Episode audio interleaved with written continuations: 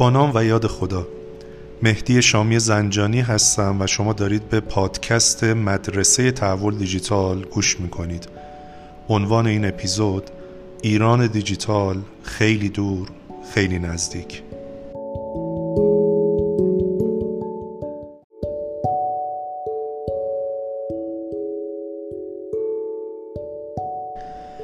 مطالبی که در این اپیزود خدمتون ارز خواهم کرد برگرفته از پروژه مطالعاتی تدوین نقشه راه ایران دیجیتال هست که به مدت یک سال از دیماه 1397 تا آذر ماه 1398 در دانشگاه تهران انجام شد.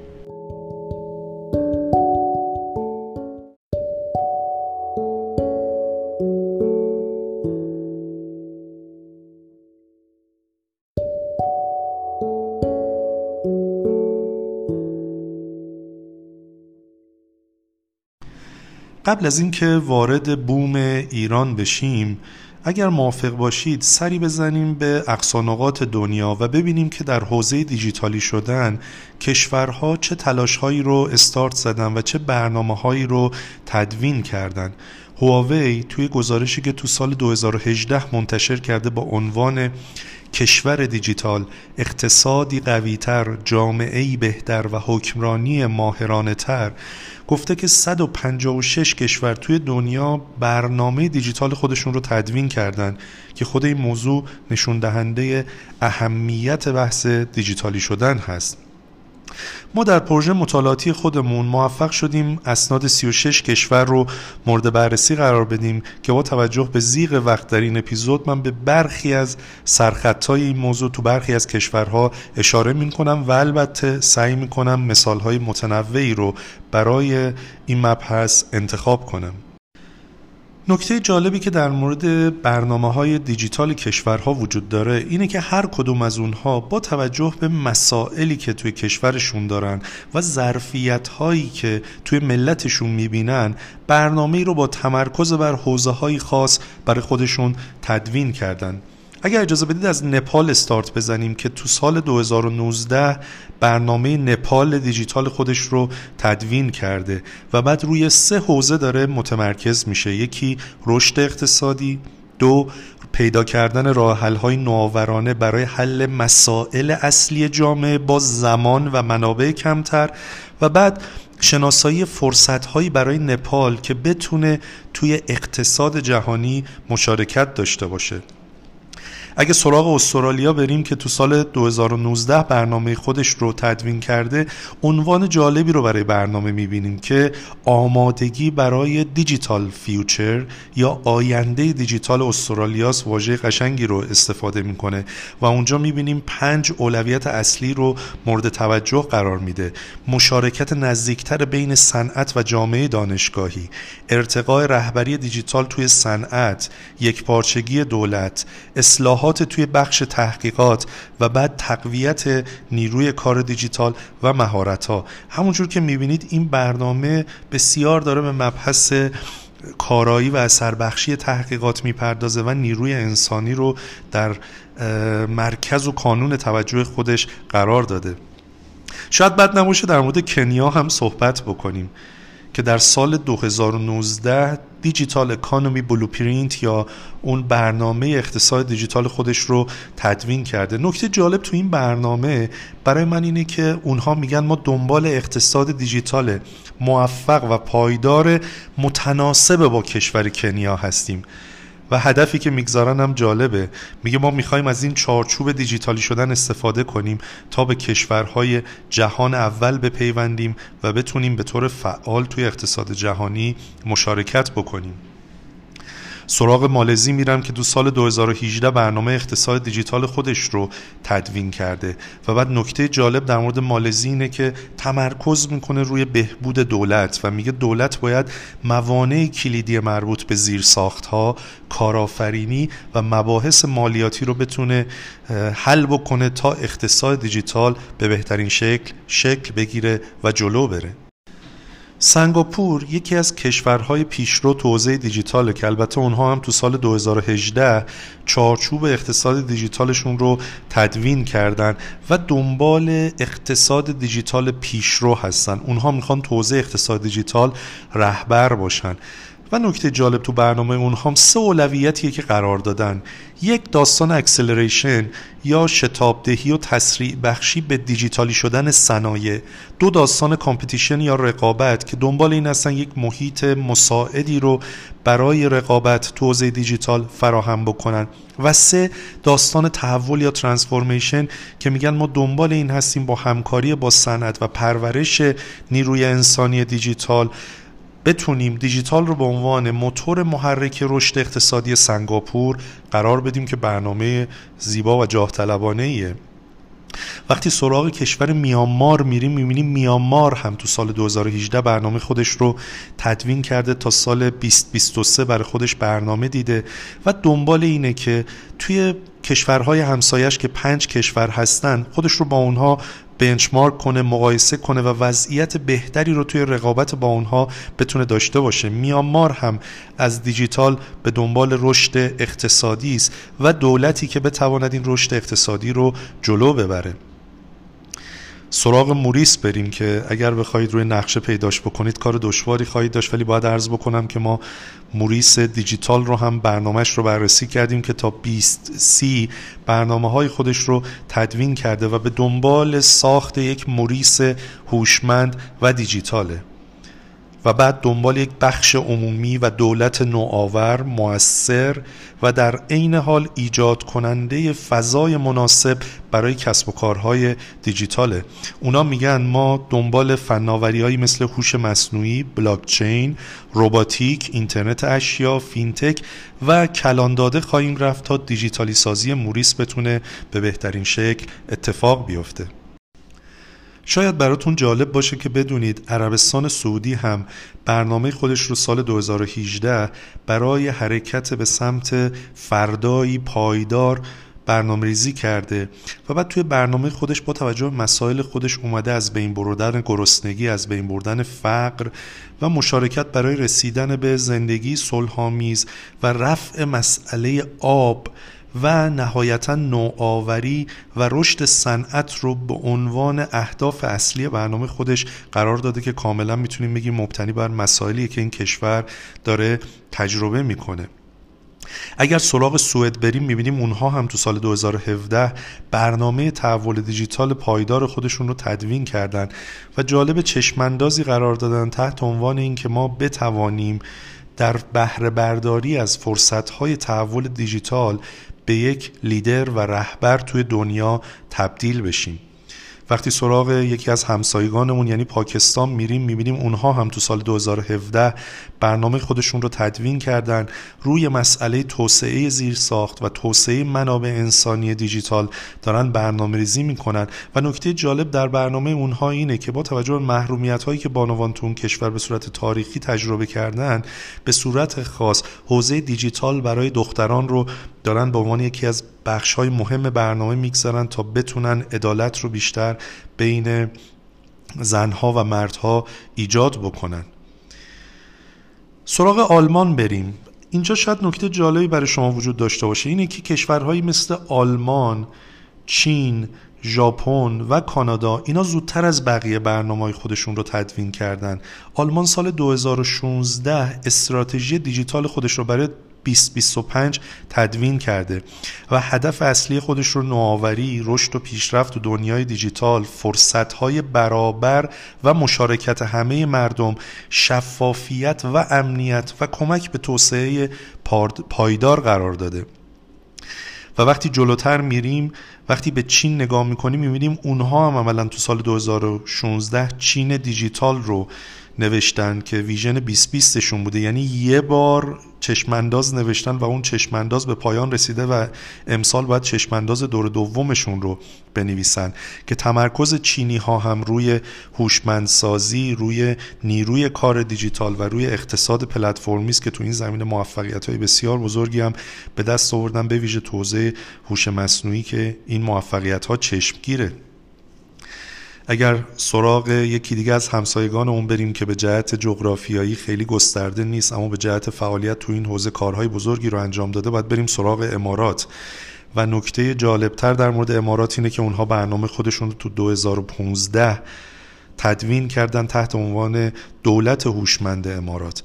و هدف گذاریشون هم جذابه. اونا دنبال اینن برای شهروندانشون یک تجربه جذاب و بدی ایجاد کنن. و شعاری که در نظر گرفتن اینه که با یک کلیک و با یک تماس افراد بتونن به دولت وصل بشن و خدمات خودشون رو دریافت بکنن. و به سراحت میگن ما می‌خواهیم خدماتی ارائه کنیم که مردممون رو بتونه خوشحال بکنه. و برای رسیدن به این نقطه چهار رکن اصلی استراتژیک یعنی مردم، دولت، دانش و نوآوری رو در نظر گرفتن. اینها مواردی بود که به صورت گزیده من از کارهایی که کشورها انجام دادن خدمتون عرض کردم.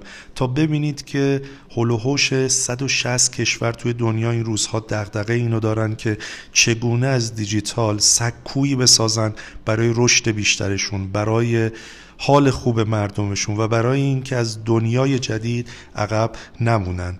بعد از استراحت کوتاهی داخل بوم ایران میشیم و در مورد ایران دیجیتال با هم صحبت خواهیم کرد.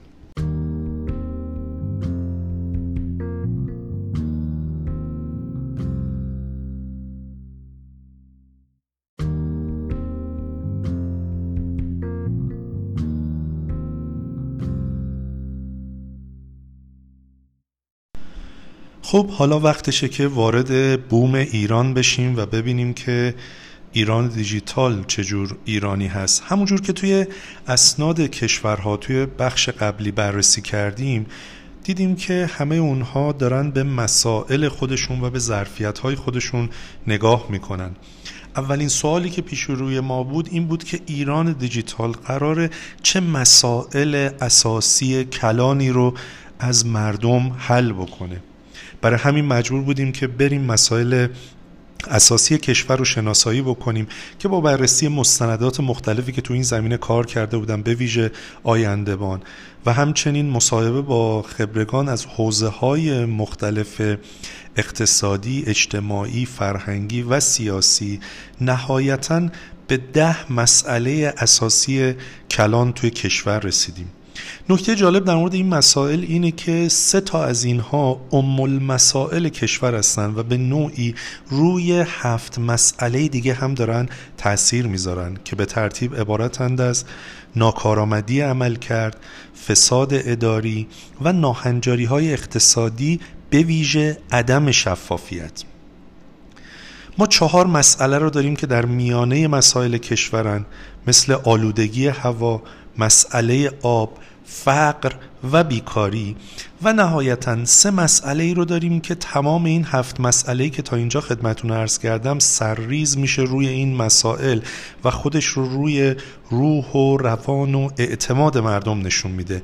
یعنی افت سرمایه اجتماعی افت امنیت روانی اجتماعی و افت سلامت روان مردم. ما این ده مسئله رو مبنا قرار دادیم. به این دلیل که اعتقاد داریم اگر ایران دیجیتال بخواد به معنای واقعی کلمه شکل بگیره ما باید تو این مسائلمون کاهش و تخفیف این دردها رو داشته باشیم. البته وقتی صحبت از حل مسئله می‌کنیم منظورمون حل شدن کامل اینها نیست که هیچ راه حلی وجود نداره که بتونه این مسائل رو به طور کامل مرتفع کنه. بلکه منظور اون حل نسبی است. یعنی کمک دادن به کم شدن فاصله بین این وضعیت نامطلوب تا وضعیت مطلوبی که داریم ترسیم می‌کنیم. ما برای ایران دیجیتال باید یک چارچوب کلانی رو در نظر می گرفتیم تا بر اساس اون بتونیم از چشمانداز که در بالاترین سطح قرار داره تا اقدامات و پروژه ها به دیزاین و طراحی دست بزنیم. پس از بررسی ها دیدیم که سه لایه مشخص رو ما باید تعریف بکنیم توی تحول دیجیتال تو سطح ملی یا برای ایران دیجیتال. یک لایه impact یا آثار. دو لایه اپلیکیشن یا کاربردها و سه لایه enabler یا توانمندسازها. ربط و نسبت اینها به چه صورته؟ ما وقتی میگیم ایران دیجیتال دنبال یه سری آثار و impact هستیم. یعنی اگر ایران دیجیتال اتفاق بیفتد این آثار چیا خواهد بود؟ اگر بخوایم به این آثار برسیم باید کاربردها و اپلیکیشن هایی رو اجرا بکنیم. و خدماتی رو ارائه بکنیم تو سطوح مختلف. و بعد برای اینکه این خدمات و کاربردها بتونه اتفاق بیفته نیازمند ایجاد زیرساخت و ایجاد توانمندسازها هستیم که می‌بینید این سه حلقه به چه شکل دست در دست هم قرار میدن که من در ادامه هر کدوم از این سه حلقه رو براتون به طور مختصر توضیح خواهم داد. در لایه اول یعنی لایه آثار ما انتظار داریم مسائل کشور رو بتونیم تا اندازه تحت تاثیر قرار بدیم و از وخامتشون کم بکنیم. در نتیجه اگر در مورد آثار صحبت می‌کنیم یعنی ایجاد وضعیت مطلوبتری در سه حوزه اجتماعی، اقتصادی و زیست محیطی. پرانتز رو باز بکنم. از دامنه کار ما مسائل مربوط به حوزه نظامی، سیاسی و امنیتی اکسکلود یا جدا شده بود و قرار نبود که ما توی مطالعه که انجام میدیم روی اینها کار بکنیم. پس روی مباحث اجتماعی یعنی ارتقای سرمایه اجتماعی ارتقای سرامت روان ارتقای امنیت روانی و اجتماعی. توزیع اقتصاد روی کاهش فساد افزایش کارآمدی عملکردها افزایش اشتغال بهبود شفافیت و کاهش فقر و نابرابری.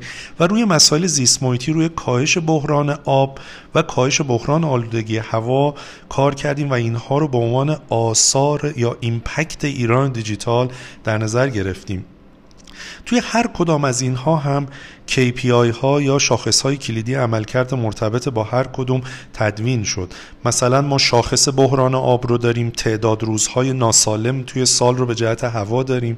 شاخص سرمایه اجتماعی داریم شاخص امنیت روانی و اجتماعی داریم. شاخص ناکارآمدی عملکرد شاخص ادراک فساد شاخص بیکاری و شاخص ضریب جینی که هر کدوم از اینها می‌تونه اندازه بگیره آثار تحول دیجیتال در ایران یا ایران دیجیتال رو. با در نظر گرفتن این موارد چشماندازی رو برای ایران دیجیتال نوشتیم که بتواند به این مسائل شناسایی شده توجه کنه. ما اعتقاد داریم هر چشماندازی که مسائل اصلی کشور رو در نظر نگیره یک چشمانداز فیک و مصنوعی و غیر اوریجینال اصلی برای کشوره. با این حساب بود که ما چشمانداز ایران دیجیتال رو این بونه نوشتیم. جامعه ای سالم و مشارکت جو با اقتصادی هوشمند و دارای رشد پایدار و حاکمیتی کارآمد و شفاف در نتیجه بهرهگیری از فناوری های دیجیتال. اگر هر کدام از بلوک های سازنده و اجزای این تعریف رو عنایت بکنید می‌بینید با یکی از اون مسائل دهگانه‌ای که خدمتتون عرض کردم حداقل ارتباط برقرار می‌کنه و روی همین بود که اهداف کیفی و کمی رو هم توی لایه آثار تعریف کردیم. اما در لایه دوم یعنی لایه کاربرد یا لایه خدمات ما سه بعد رو بهش پرداختیم. یکی دولت دیجیتال دیگری کسب و کار دیجیتال یا همون اقتصاد دیجیتال و سومی جامعه دیجیتال. توی داستان دولت به هدف گذاری تعریف راهبرد تعریف سیاست ها و پروژه ها پرداختیم که من به طور خلاصه اینها رو خدمتون عرض می‌کنم. که اینجا راهبرد اصلی ارتقاء بلوغ دیجیتال دولت هست. و ما به عنوان سیاست خواستیم که مشارکت بخش خصوصی توی ارائه خدمات دولتی دیجیتال به شهروندان و کسب و کارها جلب بشه. ما همگرایی ایجاد کنیم توی سیاست ها و قوانین و مقرراتمون تو حوزه دیجیتال بین ارکان مختلف حاکمیت. نه اینکه هر جزء حاکمیت ساز خودش رو بزنه و تلاش های همدیگر رو خونسا بکنن. و جلب مشارکت سازمان های مردم نهاد برای ارتقاء تعاملات دیجیتالی بین حاکمیت و مردم که جزء بسیار مهمیه. و پروژه های مختلفی رو توی دولت دیجیتال تعریف کردیم که از مهمتریناش ارتقاء خدمات کلیدی دولت مبتنی بر فناوری های تحول آفرینه. اینکه دولت بتونه خدمات خودش رو مبتنی بر نظام هویت دیجیتال ارائه کنه. یک آزمایشگاه دیجیتال سازی خدمات عمومی درست بکنه که مردم با روح و روان خودشون هزینه تست کردن ایده های دولت مردان رو نپردازن و قبل از اینکه سرویس دیجیتالی ارائه بشه تو آزمایشگاه مورد بررسی قرار گرفته باشه. بحث بعدی طراحی پیاده سازی یک پلتفرم هوشمند مدیریت بحرانه.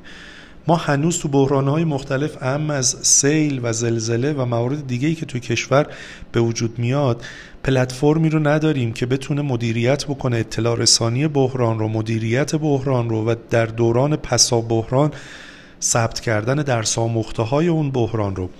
هنوز که هنوز کانال اصلی شاید صدا و سیمایی باشه که یک نیازمندی رو اعلام می‌کنه تا دفعه بعد که بخواد update ش کنه چندین ساعت گذشته. گاهی وقتا انقدر پتو برای کمک جمع میشه که کل کشور رو میشه پتو کرد. چون ما نمی‌تونیم در لحظه مردم بگیم که کدام بخش از نیازمندی مرتفع شده و الان نیازمند کمک تو چه حوزه ای هستیم. یا تو حوزه داوطلبان می‌بینیم خیلی وقتا خود همین داوطلبان جاده‌هایی رو بند میارن برای اینکه جایی رو کمک برن بدن در صورتی که خدمات مردم نمی‌رسه به اونجا و خیلی از کمک ها توی جاده به دلیل ترافیک باقی میمونه. پس توی پروژه می‌بینید به همچین موضوعی هم پرداختیم. خوب دقت بکنید. نگاه ما تو تعریف پروژه و سیاست ها نگاه چابک و مبتنی بر تجربه گریه ما اعتقاد نداریم با چند پروژه محدود بلوغ دیجیتال دولت کاملا متحول میشه بلکه به حلقه های بهبود اعتقاد داریم. پلان دو چک اکت. یعنی شما باید به طور مداوم برنامه بریزی پروژه تعریف کنی اجرا کنی اندازه گیری کنی و راند بعدی کار رو استارت بزنی. پس این بخشی از داستان ما توی بعد اول یعنی دولت دیجیتال بود. توزیع کسب و کار دیجیتال.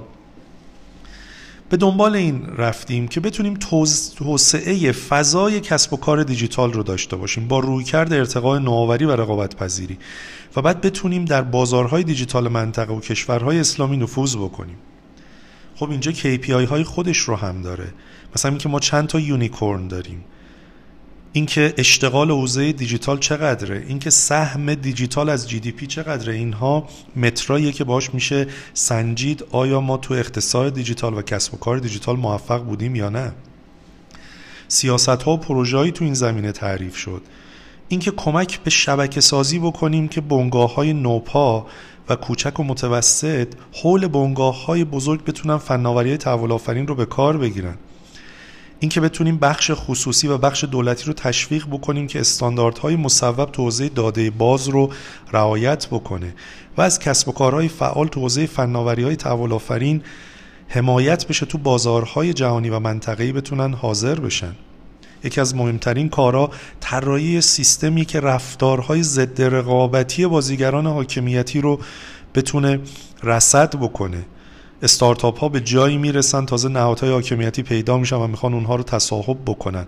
و اصلا بعضی از استارتاپ ها تو کشور از بزرگ شدن میترسن چون ممکنه صاحبان جدید و قدرتمندی پیدا کنن که جواب نه نمی‌تونن بهشون بگن. پس مهمه که ما بتونیم فضا رو سالم نگه داریم. و توسعه پلتفرم آنلاین برای صادرات خدمات تخصصی حوزه دیجیتال از مواردی است که توی کسب و کار دیجیتال نامورده شده و من به عنوان نمونه خدمتتون عرض کردم. بعد سوم و آخری که ما توی لایه کاربرد و خدمات داریم جامعه دیجیتال هست. وقتی داریم در مورد جامعه دیجیتال صحبت می‌کنیم یعنی شهروندان ما بتونن اعتماد داشته باشن بتونن روح و روان سالمی داشته باشن و به جهت فیزیکی هم در امنیت باشن. اینجا اهمیت داره که ما به عنوان KPI ببینیم ضریب نفوذ اینترنت چقدره. چقدر ما مشارکت توی شبکه های اجتماعی داریم چقدر اوضاع جستجوی محتوامون مناسب است و چقدر افراد دارای تجربه خرید آنلاین و دریافت خدمات آنلاین از دولت هستند. خب راهبردی که قرار داده شد این بود که ما بتونیم فراگیر کنیم خدمات دیجیتال رو برای شهروندان. تو این فراگیر کردن خدمات دیجیتال برای شهروندان توسعه فرهنگ دیجیتال تو جامعه اهمیت داره و اینکه ما تلاش بکنیم که با توسعه فناوری دیجیتال تو حوزه آموزش مردم رو آشنا بکنیم با اینکه چگونه می‌توانند زندگی بهتری در عصر دیجیتال داشته باشند. تو اینجا طراحی و توسعه دانشگاه های دیجیتال و مدارس دیجیتال پیشنهاد شده که وقتی میگیم دانشگاه یا مدرسه دیجیتال منظور اون آموزش الکترونیکی نیست بلکه مدرسه و دانشگاهی است که فیزیکش وجود داره و به صورت حضوری هم توش آموزش داده میشه اما از فناوری های تحول آفرین داره استفاده می‌کنه تا خدمات بهتری رو ارائه بکنه. در همین بخش جامعه دیجیتال بود که ما پیشنهاد دادیم که تجربه دیجیتال شهروندان طراحی بشه. ما یه جرنی مپی رو داشته باشیم. نقشه سفر شهروند رو داشته باشیم ببینیم کجاها داره اذیت میشه توی زندگی روزمرش و در نهایت طراحی و توسعه پلیس دیجیتال رو اینجا پیشنهاد دادیم. چطور توی دنیای امروز من می‌تونم با یه اپلیکیشن یک راننده تاکسی رو جلوی درب منزلم داشته باشم؟ ولی اگر یک سرقتی خدای نکرده اتفاق بیفته با اپلیکیشن نتونم یک گشتی پلیس رو نزدیک خودم داشته باشم. چطور بتونم اون پلیس رو امتیاز بدم؟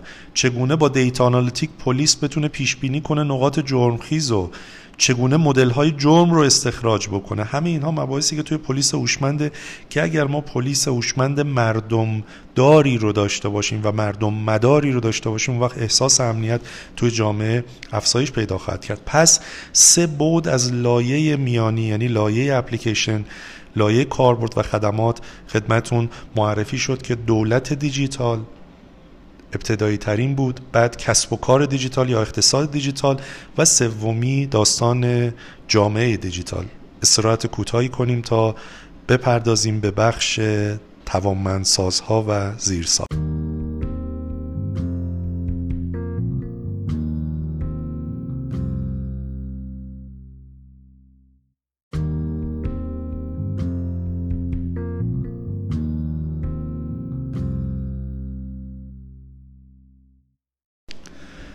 خب تا اینجا دو لایه از چارچوب ایران دیجیتال رو با هم دیدیم. اولین لایه لایه آثار بود. لایه دومی که می‌تونست کمک بده اون آثار به وجود بیان لایه کاربرد یا لایه خدمات بود.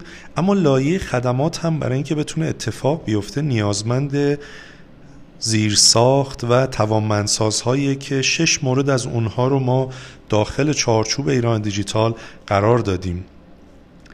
بحث فناوری قانون هویت امنیت سواد و داده باز که من در مورد هر کدوم از اینها کوتاه خدمتون توضیح خواهم داد. توی قسمت زیرساخت توسعه زیرساخت های ارتباطی کشور جهت پشتیبانی از اقتصاد دیجیتال به عنوان یک راهبرد مد نظر قرار گرفت. اطلاع دارید؟ برخی تو کشور الان مخالف اینن که ما ظرفیت شبکه جهانی اینترنت رو برای مردم افزایش بدیم پهنای باند بیشتری رو در اختیارشون قرار بدیم و این توی قرن 21 جای تعجب داره. برخی حتی به توسعه اینترنت به روستاها ایرادات جدی وارد می‌کنن که اگر این گونه ببینیم فردا ما دچار یک شکاف دیجیتال بسیار بزرگ بین مناطق شهری و روستایی خواهیم بود. ما تو سیاست ها و پروژه دیدیم که مراکز داده ملی تقویت بشه پوشش شبکه فیبر نوری کشور توسعه پیدا کنه. علاوه بر اینکه ظرفیت اینترنت بین الملل افزایش پیدا می‌کنه ظرفیت شبکه ملی اطلاعات هم افزایش پیدا کنه. ما شبکه ملی اطلاعات رو اعتقاد داریم مکمل اینترنت بین الملل نه جایگزین اون. ما اصلا چیزی تحت عنوان اینترنت ملی نداریم این واژه غلط.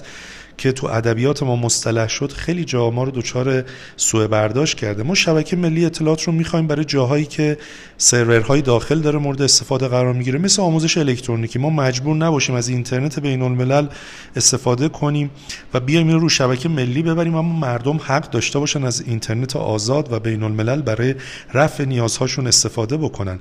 و البته آزادسازی باندهای فرکانسی کشور که حالا صدا سیما هم سر این فعلا خلاصه روی یک پای ایستاده و نمیپذیره و بخشی از این باند در دست صدا و سیما هست. این امکان رو فراهم می‌کنه که توسعه کیفی توی خدمات اینترنت داشته باشیم و البته توسعه آزمایشی شبکه 5G رو هم اینجا ما دیدیم. توسعه قانون دنبال اصلاح ساختار و بهبود رویه ها برای بهرهگیری از فناوری تحول آفرین هستیم. و بازنگری و اصلاح قوانین و مقررات مربوط به اکوسیستم تحول دیجیتال. اینکه ما دستورالعملها و قوانینی داشته باشیم که فعالیت کسب و کارهای پلتفرمی رو بتونن ضابطمند و در عین حال قانونی بکنن. اینکه ما بتونیم مدل ارزش گذاری دارایی های دیجیتال داشته باشیم تا شرکت هایی که وارد بورس می‌خوان بشن و استارتاپ حوزه دیجیتال کار کردن بهتر بتونن این مسیر رو طی بکنن.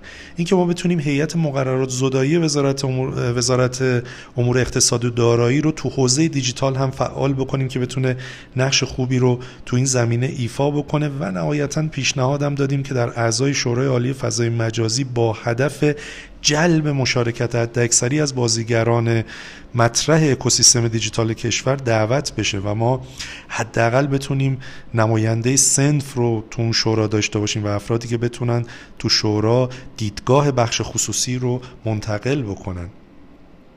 توی حوزه هویت به دنبال افزایش شاخص رد پای دیجیتال هستیم. اینکه نظام هویت دیجیتال توی کشور ساماندهی بشه و ما بتونیم استفاده حداکثری از داده های هویتی موجود داشته باشیم. تو این زمینه اگر کارهای درستی انجام بشه قابلیت سرویس ما با هویت درست برای شهروندانمون هم افزایش پیدا می‌کنه. توزیع امنیت ما دنبال افزایش شاخص امنیت سایبری هستیم و از معدود مواردی که ما به طور جدی تاکید داریم که باید یک سیاست خود تکایی تو زمینه تولید محصولات امنیت سایبری داشته باشیم. مشارکت جلب جلب مشارکت بخش خصوصی رو داشته باشیم. تقویت زیرساختهای فنی رو تو این زمینه داشته باشیم به جای محدودسازی فضای سایبری. و یک نظام مدیریت امنیت سایبری کشور با تقسیم کار ملی رو با محوریت فناوری های تحول آفرین ایجاد کنیم. توی حوزه داده باز هم به دنبال راهبرد رویکرد باز به انتشار داده های عمومی هستیم و اینکه بتونیم شاخص داده باز جهانی رو بهبود بدیم توی کشورمون. الزام به انتشار دسترسی دائم و پایدار و به روزرسانی مداوم داده های دولت رو اینجا داشته باشیم. دولت هم داده های خودش رو تو قالب و فرمتی در اختیار قرار بده که قابلیت تحلیل داشته باشه. نه اینکه دو روز قبل از بررسی بودجه یک فایل پی دی افی رو ارسال بکنن که قابلیت تحلیل کردن بیت و بایت و سلول های اون داده نباشه و اگه کسی بخواد اون رو هم به فرمت قابل تحلیل تبدیل کنه زمان زیادی رو بخواد صرف اون بکنه. توی قسمت سواد ما توسعه سواد عمومی دیجیتال تو سطح جامعه و توسعه نیروی انسانی متخصص تو حوزه تحول دیجیتال رو اینجا هدف گرفتیم. ما واقعا نیاز داریم سرفصل دروس مدارسمون سرفصل دروس دانشگاه هامون بسته به عصر دیجیتال اقتصاد دیجیتال و مسائل این عصر مورد بازنگری قرار بگیره. آهاد مختلف مردم سوادشون ارتقا پیدا بکنه که بتونن تو دنیای دیجیتال زندگی بهتر و راحتتری داشته باشن.